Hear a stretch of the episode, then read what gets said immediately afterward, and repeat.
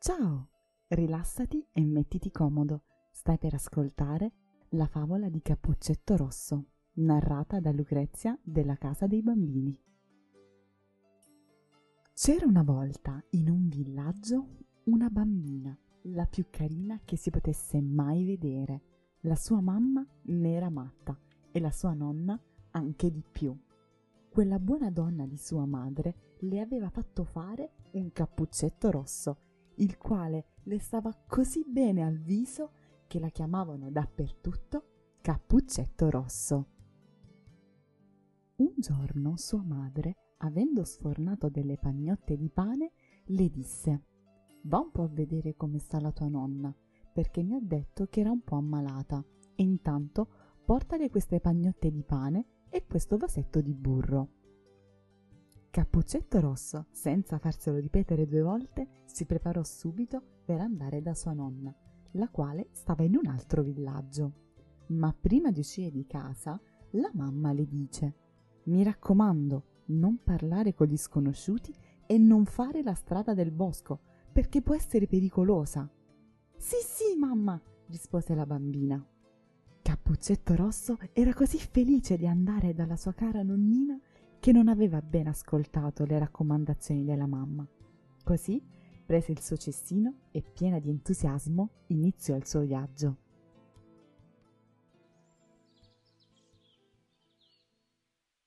All'improvviso alla bimba venne sete, così decise di passare per il bosco, poiché sapeva che avrebbe trovato un ruscello. Ma mentre sorceggiava un po' di acqua, da lontano la osservava un lupo, che aveva una gran voglia di mangiarsela, ma poi non ebbe il coraggio di farlo, poiché lì vicino nella foresta c'erano alcuni taglialegna. Così al lupo venne una grande idea. Si avvicinò alla bambina e le domandò dove andava. La povera bambina, che non si ricordava gli avvertimenti della mamma e di quanto fosse pericoloso fermarsi e parlare con gli sconosciuti, gli disse Vado a vedere mia nonna e a portarle un po' di pane e un vasetto di burro. Sta molto lontana da qui? disse il lupo. Oh no, disse Cappuccetto Rosso, sta laggiù, passato quel mulino che si vede da qui, nella prima casa al principio del villaggio. Benissimo, disse il lupo. Voglio venire a vederlo anch'io.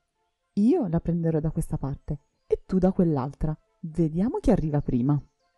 Il lupo, che scelse una scorciatoia, si mise a correre per la sua strada con tutta la forza che aveva nelle gambe e la bambina se ne andò per la sua strada che era la più lunga di tutte, fermandosi a raccogliere more, ad andare dietro le farfalle e a fare mazzetti con tutti i fiorellini che incontrava lungo la via. Il lupo in due salti arrivò a casa della nonna e bussò. Chi è? Sono la vostra bambina, sono Cappuccetto Rosso disse il lupo cercando di imitare la sua voce. E vengo a portarvi un po' di pane e un vasetto di burro che mi ha dato la mamma. E la cara nonnina le disse Entra, cara piccina. Il lupo aprì la porta ed entrò in casa. Appena dentro si gettò sulla buona donna e la divorò in un sol boccone, perché erano tre giorni che non mangiava nulla. Dopo richiuse la porta e andò a mettersi nel letto della nonna, aspettando che arrivasse Cappuccetto Rosso, che di lì a poco venne a bussare alla porta. Chi è? Disse il lupo. Cappuccetto Rosso all'inizio ebbe paura, perché quella voce non era quella della sua nonna, ma poi pensò che sicuramente era diventata così a causa del raffreddore. Sono la vostra bambina, sono Cappuccetto Rosso e vengo a portarvi un po' di pane e un vasetto di burro che mi ha fatto la mamma. Il lupo, cercando di imitare la voce della nonna, disse Vieni, bambina mia, entra pure. Cappuccetto Rosso aprì la porta ed entrò in casa. Il lupo, vedendolo entrare, si nascose sotto le coperte e le disse posa pure il tuo cestino sul tavolo e vieni nel letto qui vicino a me. La bambina si tolse il cappuccio, posò il suo cestino sul tavolo e si avvicinò al letto della nonna. Con sua grande sorpresa iniziò a vedere come era fatta la nonna e subito dopo le disse Oh nonnina mia, che braccia grandi che avete! E per abbracciarti meglio, bambina mia, rispose il lupo.